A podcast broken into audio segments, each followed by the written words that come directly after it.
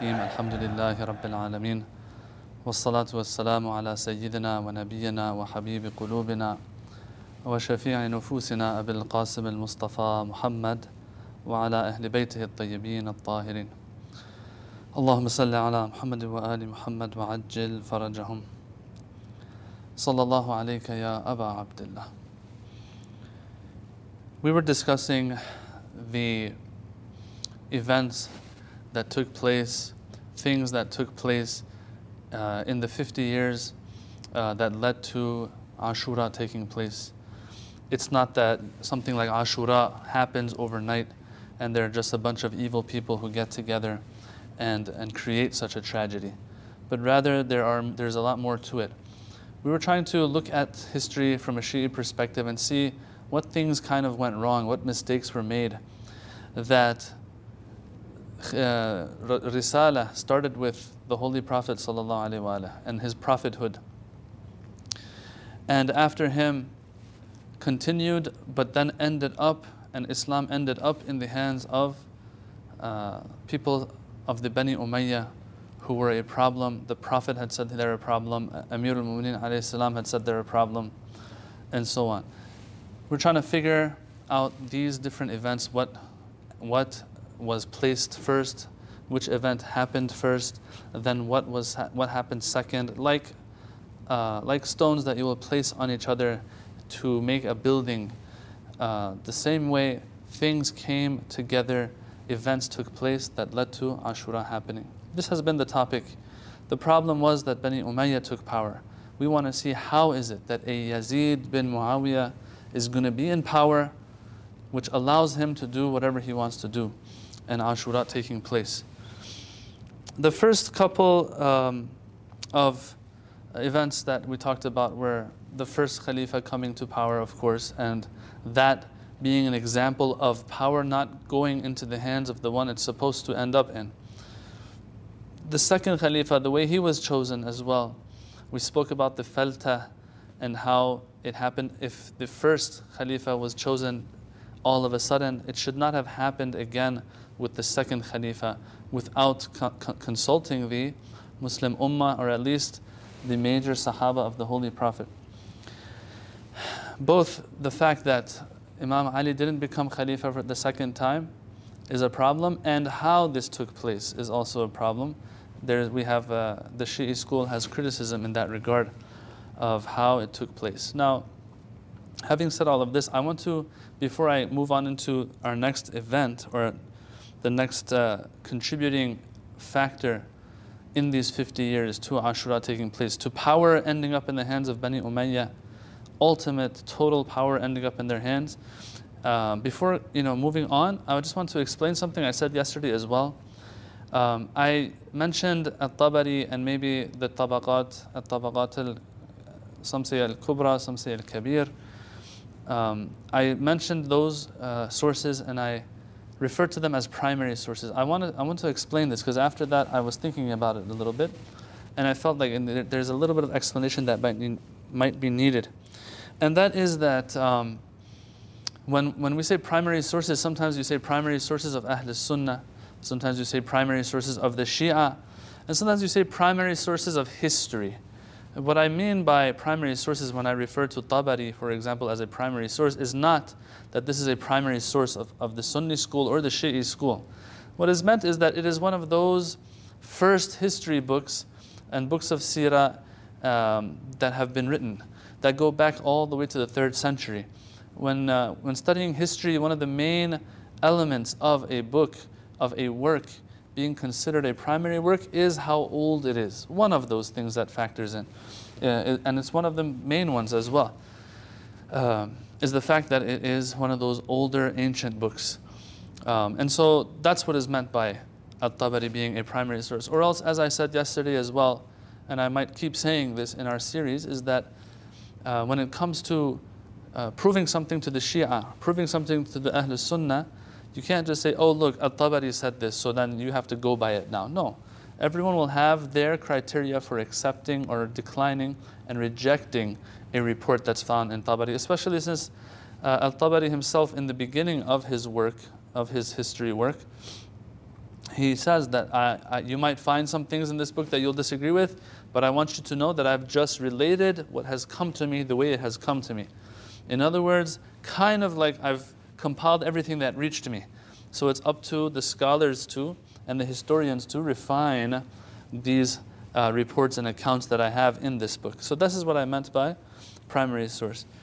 All right, let's go on. Let's move to our topic today uh, in this session, in this lecture. And that is that it's the third, I would say, element. It's that third stepping stone on which the Bani Umayyah stepped on to gain their power. It's once again, it's a matter of luck. It wasn't their skill and it wasn't something that they had actively and de- deliberately planned, but it happened in their favor as well during the time of the second Khalifa. So, so far, we have Saqifa taking place. That was all luck for Banu Umayyah. They didn't plan anything about that. Um, but they were standing aside watching, and oh, this has happened, you know. This is the, the first Khalifa was chosen. The second Khalifa, him, the way he was chosen as well and appointed by the first Khalifa, that wasn't something that uh, you'll find really much about in regards to the Bani Umayyah having anything to do with that. The most you'll fi- find is that Uthman uh, was one of the ones that was one of the two that is proven that was consulted uh, by the first Khalifa. Um, that's about it, really. He was consulted on who the second Khalifa should be, and he had the answer of his inside is better than his outside. That's all. So it doesn't seem like there was any deliberation there as well by the Banu Umayyah, and let's say in more, more particularly Banu Sufyan of Banu Umayyah. This third one as well isn't going to be something that Banu Umayyah had much to do with. Um, it goes like this, brothers and sisters, that, uh, well, first I'm going to have to go through an introduction and then we'll get to the point itself, okay? The intro goes like this. It's going to be a pretty long introduction, actually. That the second Khalifa, when he was in power and ruling, what he's doing is that they say he wouldn't let the Sahaba go out of Medina too much. He wouldn't let them fight in battles too much. Um, some of these great Sahaba, they were just stuck in Medina. What is the reason for this? Rasul Ja'fariyan, one of the Shi'i contemporary historians, I mentioned his name yesterday as well, and lots of the stuff that I'll talk about, talk about today is based on what he's saying. Um, and of course, he relies on his sources. He gives a whole list of names of the different governors that the second Khalifa had appointed uh, to different regions of the Muslim empire. Okay? And of course, the Muslim empire was expanding and expanded maybe the most during the time of Umar ibn al-Khattab, the second Khalifa. When we, when we look at the governors of these different regions, you won't find too many of those big names. And so that, you know, there's a question mark there. You'll find some names like Sa'd bin Waqqas, Abi Waqqas, Ammar bin Yasir, Ma'ad bin Jabal, Abu Ubaidah al-Jarrah. Okay, these are big names, of course. And these were some who were in charge of different places. For example, uh, if I'm not mistaken, yes, Sa'd bin Abi Waqqas, and then Ammar bin Yasir or vice versa. These two were sent to Kufa, for example, as governors of Kufa in a, in, in a certain time. Um, so you'll have a few names, but it's not like uh, the second Khalifa, he told all of the grand Sahaba to leave Medina and go out to different regions to rule and to be governors. But instead, you will find something. You'll find that the mu'allafatu qulubihim, or the tulaqa were given uh, certain responsibilities. And we'll get to that later. So now, when they ask the second Khalifa, when they ask him why this is the case, in At-Tabaqat it'll say that the second Khalifa said, أكره أن أدنسهم بالعمل. When he was asked, why is it that you are not sending the grand Sahaba to do this kind of work? He said, Look, I don't want to taint them with this kind of work. Politics is dirty, let's say. Yes? And I don't want them to be tainted by this kind of work. That's the answer that's given. Okay. Please remember that this is all introductory, brothers and sisters. Now, that is what we have in one of these reports. But Ja'fariyan, he says that it's more, th- there's more to it than that. And of course, he might have his reasons for this. He says that, number one, there was this fear that if these grand Sahaba go out to other parts of the Muslim empire and stay there for a while, they might become cent- the center of attention where they are. And maybe even cause issues for the Khilafah. Yes? Because look, who are we kidding, brothers and sisters? When you have a main when you have a president, for example, right, and the president is in charge of an entire country, let's talk about the US, for example. All right, so you have the president, and he's the one in charge um, of the federal government, and he's the one calling all these shots. But at the end of the day, who has more power, the president or the one who is govern- the governor of a certain state in the US, for example? yes, of course, lots of the funds, lots of the power is in the hands of the president, but you cannot neglect the power of the governors. And as a matter of fact, in this pandemic, it became pretty clear. Yes, when it came to opening up the economy, opening up schools, and all of that, they're discussing all these things. Yeah, it became clear that these governors should not be underestimated. Each can do whatever they wish and will. So when you are in a certain region, in a certain place, you can have a lot of power there, even if there's a higher authority. Yes? Because you have less to worry about. True, your jurisdiction is smaller, uh, yet you have that, but that means that you have to deal with less and you can really invest in less versus the one who has the authority over all of the lands. His job is going to be harder. And so you might be able to cause problems for that higher authority. Now, here, he says that uh, one of those reasons is that yes, they, he didn't want problems to arise. And this isn't necessarily something bad. It makes sense actually. Yes, each of these Sahaba, I mean, they saw in Saqifa what happened, right? In Saqifa, there was, there was a chance that others were going to take over. A person like Sa'ad bin Ubadah. We didn't talk about him in um, our, our second lecture when we were talking about what happened in Saqifa, but that itself is something to speak about uh, Sa'ad bin Ubadah was that close to getting the Khilafah and, not, and, it, and the Khilafah not ending up in the hands of Quraysh. So the second Khalifa is aware of this. And so he says, listen, no one's going out. Everyone stay here. I don't want you to be tainted by this kind of work. I don't want other problems to be caused. Okay. And this is why some, brothers and sisters, this is why some will say that the second Khalifa was really good at what he was doing. He was able to get in the way of fitnas, didn't allow fitna to take place. During, the time, during his time of rule, which uh, extends for 10 years, uh, you won't find uprisings against him. You won't find riots and rioters, so to, so to speak, against them, against him, excuse me. You don't find any of that stuff. Revolutions taking place, bloodshed, civil strife and civil war and battles, you don't find that during the second Khalifa's time. The third Khalifa eventually was assassinated. There will be different reasons why. We'll get to that later. Um, and what some say of the Shi'i school and some of the Sunni school say in that regard. Like, for example, they'll say, some, some will say it was because the third Khalifa was very nice. And no matter how much uh, Ali ibn Abi Talib, Sa'd bin Waqqas, others, they asked him to give them permission to fight back at the rioters who were trying to assassinate Uthman, he said he didn't give them permission. And that's what eventually led to his blood being shed. So was, he was so nice and so good that this happened. The Shi'i school will have its own explanation. But, but the point I'm trying to make is this.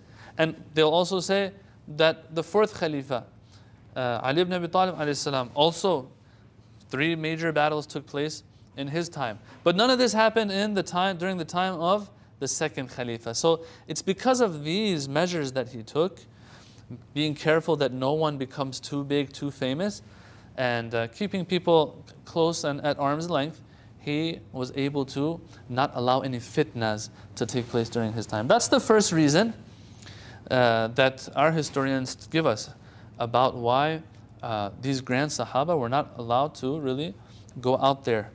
And number two, is that so they won't spread the hadiths of the Holy Prophet If we get a chance, inshallah, we'll get we'll talk about this as well and the how how it worked in that time period after the Holy Prophet all the way till the Umayyad ruler Umar ibn Abdul Aziz and this whole idea of the prohibition of the transcription um, of uh, prophetic hadiths um, and what, what role that played uh, in certain matters. Inshallah, if, we, if, if I get the chance, we'll get to that as well because that is one of those um, also elements that factored into Bani Umayyah being able to get as big as they got.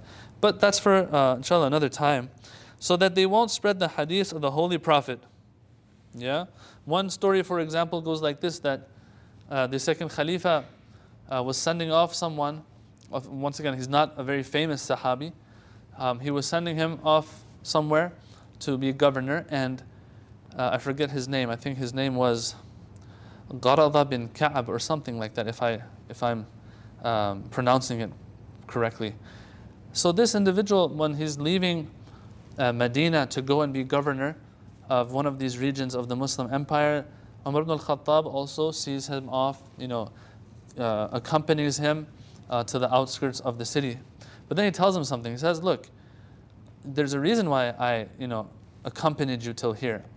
I want to let you know that you are going to a land where people recite Quran and the humming sound, the sound of the recitation of Quran is like the humming of the bees. Kadawi nahl.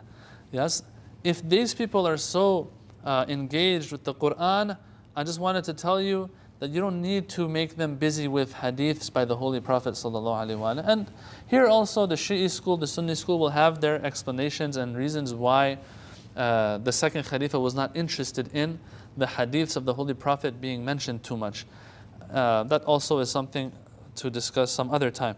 But for now, that what matters is this is these are two of the reasons that some of our historians they present as why the second Khalifa wasn't really too keen on grand Sahaba going out um, and, and, and having positions outside of Medina in different parts of the Muslim empire. Okay, so if this is the case, and he's not going to be sending grand Sahaba, then who is he going to be sending?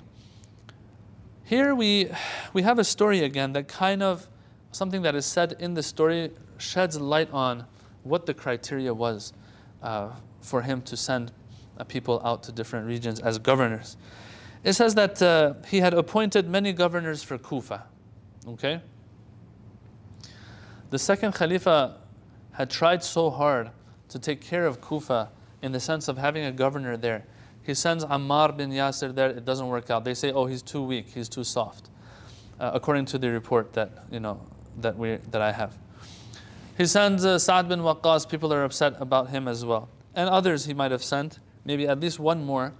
But then he comes to Mughira bin Shu'bah and he discusses with Mughira and consults him on this. He says, What, what am I supposed to do? Every, every person I sent to Kufa as governor, the people are not interested. So what am I supposed to do?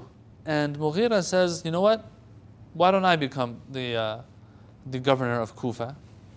Now, here there's an interesting back and forth that takes place uh, between these two. Umar ibn al-Khattab tells him, you're a fasiq though. You're like an open sinner. You, you, you commit sins. And Mughira was known for certain things. Mughira says, look, don't worry. I have competence in you know running a, a, um, a city. I'm a good manager, that kind of thing. And I have sins as well. What will remain for you is my competence, and what will remain for myself are my sins. In other words, don't work. The sin part has nothing to do with the governance part. To be a governor is one thing, and to sin is another thing. These two don't really are not at odds with each other, and they don't clash. They don't cause problems. And so apparently this was enough for the second Khalifa. He says, "Okay, you can go then," and he put, and he puts them there puts him there as well. Although that, even for Mughira, apparently it didn't work out, and later on he had to change him as well. The fact that Mughira goes shows that what, what matters is that you have competence. You can manage things. Once again, that's something uh, to think about. Is there a problem in that or not? Do we, when we want to, as Khalif, as the Khalifa of Rasulullah, is there only competence that's necessary, or do we, wanna, do we want leaders who are also who are in addition to being competent, they have taqwa as well? Maybe there weren't enough people who had competence. We don't know. Whatever the case may be, right now I don't want to say uh, speak for or against the decision. The point I'm, we're trying to get to something else here now. This is what matters so far, apparently, based on this story. And there are other things that have been said as well that imply that, okay, what mattered was competence, was that managerial, um, uh, uh, the managerial, um, uh, what's the word for it here? to be a good manager. That's what uh, mattered in the eyes of the second Khalifa. The managerial skills of the individual. And so when he was asked why he's utilizing fasiq individuals in another report, he says, Look, I'm not utilizing their fisq, I'm utilizing their competence uh, and their strength as governor. That's what's going on. I want to make sure things go right. Okay, so that's what it is. All right, so now, having said all of this, that's on one hand. The people that he would not allow to be in charge, and the people that he might have utilized on one hand. But on the other hand, he knows that these people, some of them might be problematic and so on. And so, this is an interesting point as well. That the second Khalifa was super strict when it came to uh, his governors regarding how they deal with their people and how they deal with the wealth of the public treasury and Baytul Mal. This was also very important to him. And he's very strict on this. So I want to share a few things with you in this regard, just to illustrate. And we're still in our introductory uh, part of the lecture. Uh, the main point we want to get to is something else. This is still part of the introduction. Uh, maybe you can say the second point in the introduction. The first point had to do with the Sahaba not being uh, appointed as, you know, given, you know, high positions and others having these positions mostly. And the second point is this him, how strict he was on the governors that he was sending out when it came to how they dealt with their people, one, and two, how they were with the public treasury, the money. And so it says he would record their wealth when they would get sent to the region they were in charge of. So he's sending somebody off, and as they're going, leaving, he makes note and takes note of how much wealth they have. Right? And when they'd return, he'd split their wealth in two. He says, Okay, how much do you have now? Splits it in two, and he would take half of it and put it in the, in the Baytul Mal and give them only half of the wealth that they had. Uh, and this was called something called uh, Mal, it was called. Yes. Uh, which means basically means muqasamatul mal, to cut it in half. This was what he would implement with all of his, all of the people that he would send out. It's interesting the names that I read um, regarding the, the people that he would actually do this to. It wasn't just normal names either. And we'll, I'll give you one example, inshallah. And that is, uh, in other words, before I get to that story, what he's doing is for him, the default is that if you are going to be in power, that power will probably at least benefit you when it comes to your wealth. And I'm not going to let that happen. So he would take half of the wealth and put it in the treasury. But there are stories here and there are interesting reports here of how it was done, what kind of conversations would take place between him and them, and how, like, sometimes they would get upset. Lots of times they would get upset. There were times that they would do uh, istighfar. They would say, like Allahumma khfir li Amir al Mu'mineen. Oh Allah, forgive him because like he took my wealth or stuff like that. So that's there. Once again, irrelevant whether this is the right thing to do, the wrong thing to do. Right now we're after something else, brothers and sisters. We're still in our introduction, we're after something else. These are just points that we're building on. The story goes like this, and this is in At-Tabaqat of Ibn Sa'ad. Um, the entry number is 520 for Abu Huraira. And so it goes like this that uh, Umar ibn al-Khattab قال لأبي هريرة he said to Abu Huraira كيف وجدت الإمارة يا أبا هريرة so Abu, Abu Huraira was in charge of Bahrain and he, apparently the second Khalifa had sent him there and so he says how do you how, how this rulership and governance how did you how did you see it oh Abu Huraira how was it when Abu Huraira has come back to the second Khalifa in Medina قال بعثتني وأنا كاره ونزعتني وقد أحببتها look when you were sending me I didn't want to go um, but then when you brought me back, um, you brought me back while I was, you know, I was liking it. It wasn't too bad. وأتاه بأربعمائة ألف من البحرين when Abu Huraira had come back. Uh, apparently, the second Khalifa had told him to bring back with him wealth of the public treasury. And so he had brought back with him 400,000. Um, now, here it doesn't specify dirhams or dinars, it doesn't specify. 400,000. All right. So these 400,000 that he had brought back, it says, فَقَالْ أَظَلَمْتَ أَحَدًا The second Khalifa asks, Did you uh, do dhulm to anybody in attaining this wealth uh, and bringing this wealth to me? No, I didn't. Uh, meaning, did you oppress anyone? Did you trample anyone's rights? No. أخذت شيئا بغير حقه Did you take anything without it rightfully being yours? No, I didn't. Okay. فما جئت به لنفسك So how much of this 400,000 did you bring for yourself? That's the question that he asks him. قال عشرين ألفا 20,000 of this 400,000 is for me personally. قال من أين أصبتها Where'd you get it from? And so he says كنت أتجر I was, you know, doing trade and, and that kind of stuff. Now in other reports it says that he said that, you know, my livestock, my, uh, my horses, they, uh, they had, uh, they multiplied in number and that, that's what it is. And other things as well.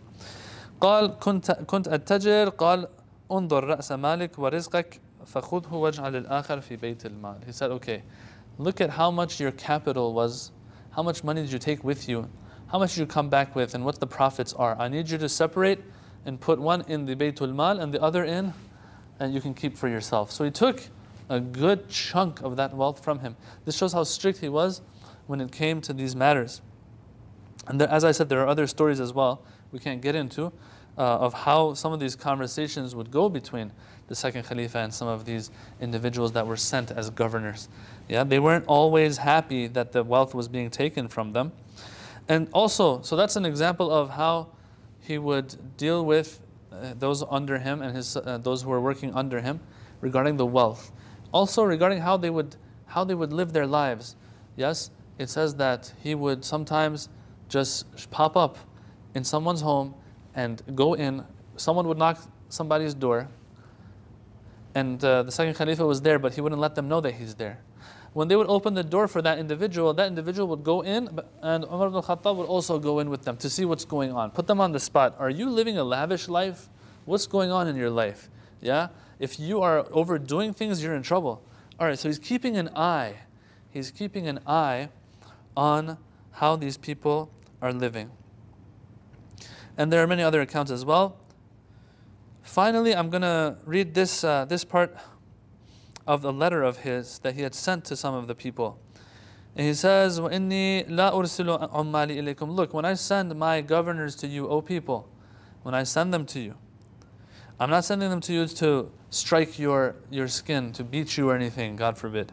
And I'm not sending them to take your wealth from you. I am sending them إليكم ليعلموكم دينكم وسنتكم. I want you to learn the deen, the sunnah. Yeah, and if anyone does anything other than that, لأقتص له. I'm going to do qisas and retaliate from that governor, whoever he is. Because I have seen the Prophet do qisas on himself for some people that might have been hurt.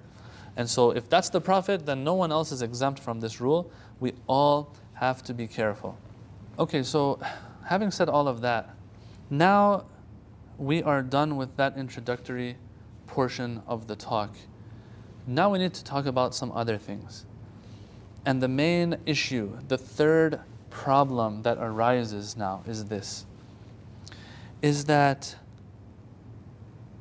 one of those who was a governor during the time of the second Khalifa, yes, all of this strictness that he had for many of the others that were under him, he didn't exhibit that strictness when it came to this individual. Who is that individual? None, it's none other than Muawiyah bin Abi Sufyan. This raises a lot of question marks and red flags for us as the Shia school. What happens is that when we look, we see, okay, he was doing this all out of fear of God, probably. He was doing this because he wanted to make sure no fitnas happen. He was doing all of that, exhibiting all of that strictness for these purposes, right? But then we find that there is this exception, and a couple more exceptions as well. For example, they say when it came to Zayd bin Thabit, um, he didn't uh, take half his wealth. Yeah, even though he was doing that with a lot of others, he didn't do that to Zayd. One of those other exceptions is Muawiyah bin Abi Sufyan. Muawiyah bin Abi Sufyan was never uh, approached by the second Khalifa in this fashion. Now, there are a lot of stories I want to share with you, at least three or four. We'll get to that. But first question is this. Well, how did even Muawiyah, who is one of the tulaqa, one of the al-mu'allafatu qulubihim, how is it that he even comes to power to begin with? And where was he in power? Well, the story goes like this, brothers and sisters, that it goes back to, you know, towards the end of Abu Bakr's time, but most of it is during the time of Umar ibn al-Khattab, that during Umar's time, the Muslims eventually were able to conquer Philistine. And the second Khalifa, he has to personally go to sign some treaties with the people of that land. They conquered it, but you know, it's a long story that I don't want to get into. Um, what the people of Bayt al-Maqdis say they said um, and what their conditions were to give up their land or to give up uh, and let the, the Muslims take over. And so one of them, one of the conditions they had was that the Khalifa himself has to come. And so the second Khalifa consulted others in Medina and um, eventually came to the conclusion that he's going to come per in person. He comes in person and the treaties are signed and all of that and he goes back. He goes back. Now he had left, there were some big names now in that area, in that area, um, greater Damascus or greater Sham, let's call it. You had, you had people like uh, Abu Ubaidah al-Jarrah, for example. You had Sa'd bin Ma'adh, you had Yazid bin Abi Sufyan and others. These are people that are there. Now, shortly after uh, the second Khalifa returns from Sham, from that area, an epidemic plagues those lands. And a lot of Muslims die, a lot of people die, especially the governors. Those big names that I just mentioned, plus more they, they pass away because of this illness. And one takes the place of the other until um, the last one, or one of the last ones, Yazid bin Abi Sufyan, the brother of Muawiyah. Yes, he also dies. Okay? Him, Yazid bin Abi Sufyan, his brother Muawiyah bin Abi Sufyan, they had been sent in, in these crusades, let's call it, or whatever, to conquer those lands. And so there's no one left anymore. Everyone dies. The one who now is now in charge is Muawiyah bin Abi Sufyan, and he's put there by who? He's given the authority by the second Khalifa. I mean, there's nobody else left apparently. And so, but, but the thing is that now some people raise this question why didn't he send somebody from Medina, one of these big names at least? Because greater Sham and greater Damascus of then, this area was a very strategic place. And we'll get to some of the questions that some writers have asked in this regard. Why was this the case? But anyway, this is how Muawiyah ended up being the governor of Sham. And they say for the last four years of the second Khalifa's life, he is in charge of all of those lands of Greater Sham. So let us remember, let's not mix these two up. Yazid bin Abi Sufyan is the brother of Muawiyah. So it's not to be mistaken with Yazid bin Muawiyah, which is the son of Muawiyah. Yes, Muawiyah had a son by the name of Yazid, and he also had a brother, an older brother by the name of Yazid, who died in that epidemic um, of that time. Okay, so now Muawiyah has, has power there. So it's not like Muawiyah only had power after he became Khalifa, um, after the Hakamiyya or the Tahkim, after the battle of of Siffin and Nahrawan and all of that, and also 20, 10, 10 years during Imam al-Hasan's time, 10 years during Imam Hussein's time. It goes even before that. Remember what I said um, about how you might be the main authority of a land, yes, of an empire, but those governors you have planted in different regions and corners of your empire, they will have their own power as well, and they will grow. And so this is where it all starts, brothers and sisters. The problem, the third thing, the third element, let's say, that contributes, very, very obviously contributes to this problem of Banu Umayyah eventually being the ultimate authority of Islam is what? Is the fact that these Bani Umayyah, they, became, they came into power in a small place of the Muslim empire, not very small, but very strategic, very important. Loads of wealth is there, yeah? Uh, loads of wealth are there in that area of Sham, next to the Byzantines and the Romans. Okay, so this is what it's looking like now. The, the problem is this, is that that strictness that the second Khalifa had towards all of his other governors, he does not have towards Muawiyah bin Abi Sufyan. This is something that is, that is there. I want to share with you now, there is one of the Shi'i writers who has asked questions now. And I thought it would be good just to slowly read off of what he says. And these are the questions that we have as well um, regarding this matter of why is it that Muawiyah gets, is off the hook? It's as if he is invincible when it comes to these things. He can't be touched, unlike all of the other ones. Especially given the certain stories that we read that I want to share with you. But first, this uh, writer, he says, and maybe this is, these are some of the things that caused him to embrace uh, Shi'ism, is, are these types of questions that he had. This individual, he's one of the ones who um, became Shia in his life. He, he wasn't Shia for uh, um, all his life, but he embraced Shiism. Uh, and it's not at Tijani, it's someone else. He says that when we look at the seerah of the second Khalifa, we notice that the mu'allafatu qulubuhum, mu'allafat qulubihim, or um, al-mu'allafatu qulubuhum, excuse me, I've been saying it wrong. Al-mu'allafatu qulubuhum, uh, is the na'ib fa'il here. Um, these mu'allafat qulubuhum, or you can also call them the, the tulaqa, all of a sudden what happens is their stipend of ta'liful qulub is cut off and they are given the stipend of normal Muslims. He says this shows, and when does this happen? During the time of the second Khalifa. He says we look and we see the tulaqa, the ones that the Holy Prophet had freed after the conquest of Mecca. Yes? Those Banu Sufyan and Banu Umayyah that were freed, and others as well, but you know, the main person and the main family was who? Was Bani Sufyan and Abu Sufyan himself and his family that were freed by the Holy Prophet. He said, You are freed now, you are tulaqa. And he gave them a stipend, yes, under the pretext of them being mu'allafat qulubuhum. Yes, mu'allafat qulubuhum, I don't want to talk about it right now. One of the um, one of the places the zakat is spent on is ta'liful qulub. Those people who are not, you know, Muslim maybe, but you're doing that, you, you give them a stipend, you give them some money so that they, um, their hearts are softened towards you, basically. Okay, so when you are mu'allafat qulubuhum, it's obvious you're not one of the Muslims.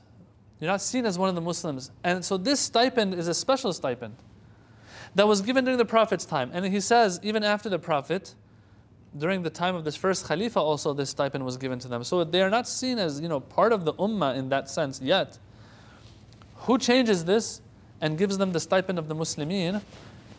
It is the second Khalifa. Now he's saying this um, he has his own sources for this claim. I'm, I'm reading off of this to all of you. He says that this is from Al Isti'ab of Ibn Abdul Barr. Okay, so these are the questions that come up, he says. He says, these are the, I have these questions. لماذا فعل عمر ذلك? Why did the second Khalifa do this? Why did he not find anyone else better for this job to be the governor of the lands of Sham? Did he forget the history of the Bani Umayyah and Abu Sufyan in how they fought the Prophet so staunchly. Sallallahu alayhi wa What is it that Muawiyah had in him that makes the second Khalifa feel like he's the one for this job? Is he one of the Muhajirin? Is he one of the Mujahideen? Now, of course, some might say that he fought in a few battles after the conquest of Mecca and during the time of the first Khalifa, maybe. Um, but when, when here it says kana min al mujahideen, was he one of the mujahideen? He's talking about that special rank of those ones who were with the Prophet in many of his battles. Was he one of the close ones of the Holy Prophet? Was he ahlul ilm? Was he like a possessor of knowledge at least? Because some of the Sahaba, that's what they were known for, their knowledge. Like Ibn Mas'ud and others, Ibn Abbas and all of these people. He says, No, we can't find anything. All we find is that they were of the tulaqa. They were the ones the Prophet had freed, which is not a good thing necessarily. All right. He says, Add to all of this the fact that the second Khalifa was so strict with others. So, what happened here? All right. So, he says, he starts it with this story. He says, Look, when the first Khalifa, or the second, excuse me, the second Khalifa would look at Muawiyah, he would call him Kisra al Arab. Kis, the, the Kisra al Arab means the king of the Arabs. The Kisra was the king of the Persians. Yes? He would use that word for, this, for, for Muawiyah. And he would call him that. Why? Well, the story goes like this that when Umar ibn al-Khattab once met Muawiyah in Sham, he went to see him. What happens is that Muawiyah comes, but comes with an entourage and all dressed up like the kings of that of those times. And and uh, Umar ibn al-Khattab is like, what's going on? This is not what it's supposed to be like. And he says, look, we have spies here of our uh, rivals, of the Byzantines. And when they see how we are, they are intimidated. And this was enough for the second Khalifa to be convinced. He says to him, Muawiyah tells him, Look, if you want me to stop, I'll stop, but you have to tell me. He says, قال فمرني يا أمير المؤمنين you tell me what to do. Should I stop or should I not? And Amir al Mu'mineen, according to him, the second Khalifa, tells him, La amuruka wala anhak. No, I'm not going to command you, I'm not going to forbid you of anything. Okay? This also, this one, where is this report? It's in Al Isti'ab again, according to this writer here. He says, Look, how is this the case though? Why? Why is the second Khalifa telling him, When it comes to you, I'm not going to command you anything? I'm not going to forbid you of anything. Well, don't you know that this person is of the tulaqa? This person has fought till the very end against the Holy Prophet. Another story that we have is that it says that Muawiyah entered upon Omar and he was wearing a nice green robe or thobe. And the Sahaba looked at him. And so when Omar noticed this, he got up and, he's, he, start, and he takes his little whip and he strikes Muawiyah. And Muawiyah says, What's wrong? What have I done wrong? And all of that. And he goes, Muawiyah goes. When the, when the second Khalifa returns amongst the Sahaba, they say, what, What's going on? He says, Look, I know that there's nothing wrong with him. I want to read the Arabic very quickly. He says, It says, فلم يكلمه حتى رجع فجلس في مجلسه. Umar came and sat maybe in the spot that Muawiyah was sitting. And so they asked Umar, they said, Why did you hit that youth? وَمَا فِي قَوْمِكَ مِثْلُهُ While there's no one in your people, amongst your people like him. فقال ما رأيت إلا خيرا وما بلغني إلا خير. Look, I know he's good. All I've heard of him is good. But I saw that he's a little arrogant. So it says that he, the second Khalifa brought his hand up like this. He said, he felt, I felt like he's a little too high, a little too arrogant. I just want to get rid of that in him. That's all that I find a problem in him. Now, here in this account, in this story, the questions that are there are three questions that this person is asking, the writer asks. He says, wait, the only problem is his arrogance, number one. That means there's no other issue. And then you are saying that everything about him is good and you, all you've heard is good about him? What is going on here?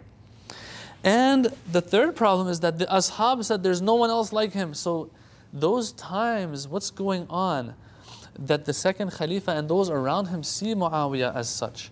Now, is someone trying to say that, oh, there was like a conspiracy here and the second Khalifa wanted to, you know, bring in the Bani Umayyah necessarily?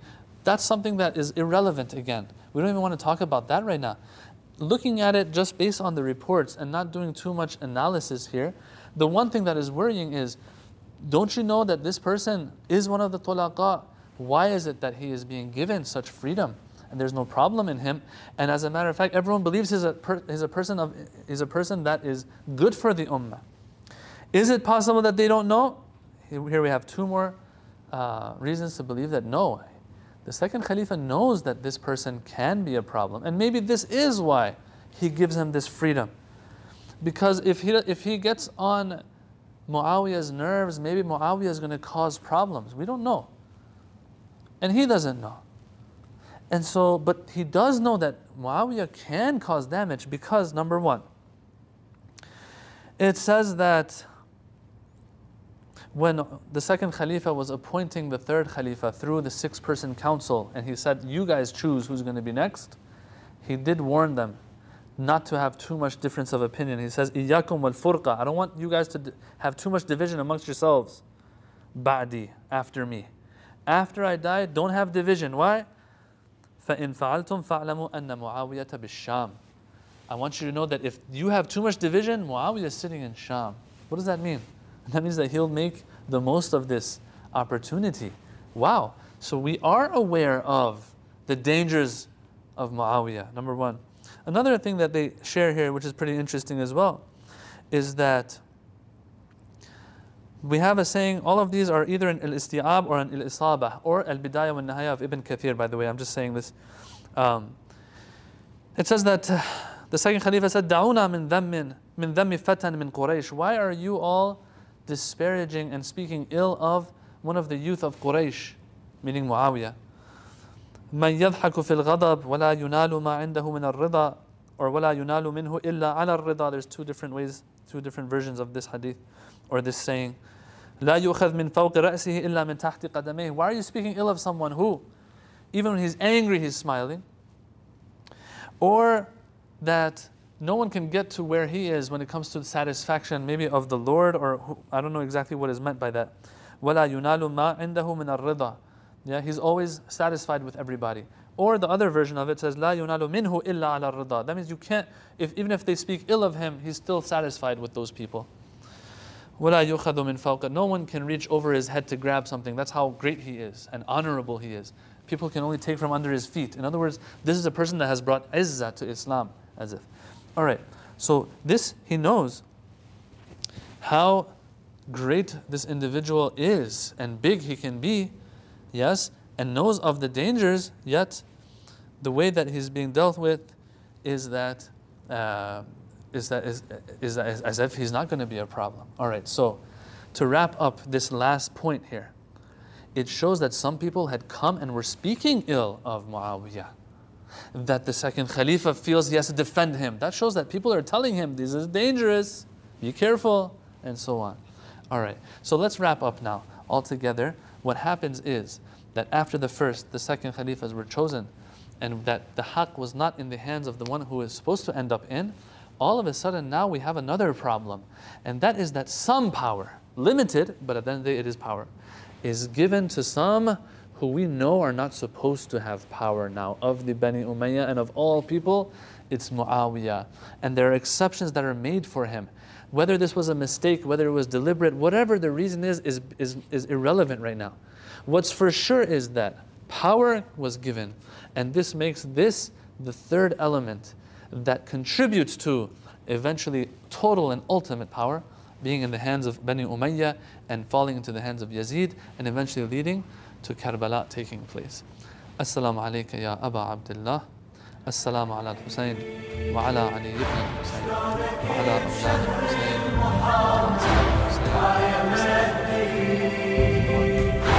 تجري عينك دمع لوقت يا مهدي حالته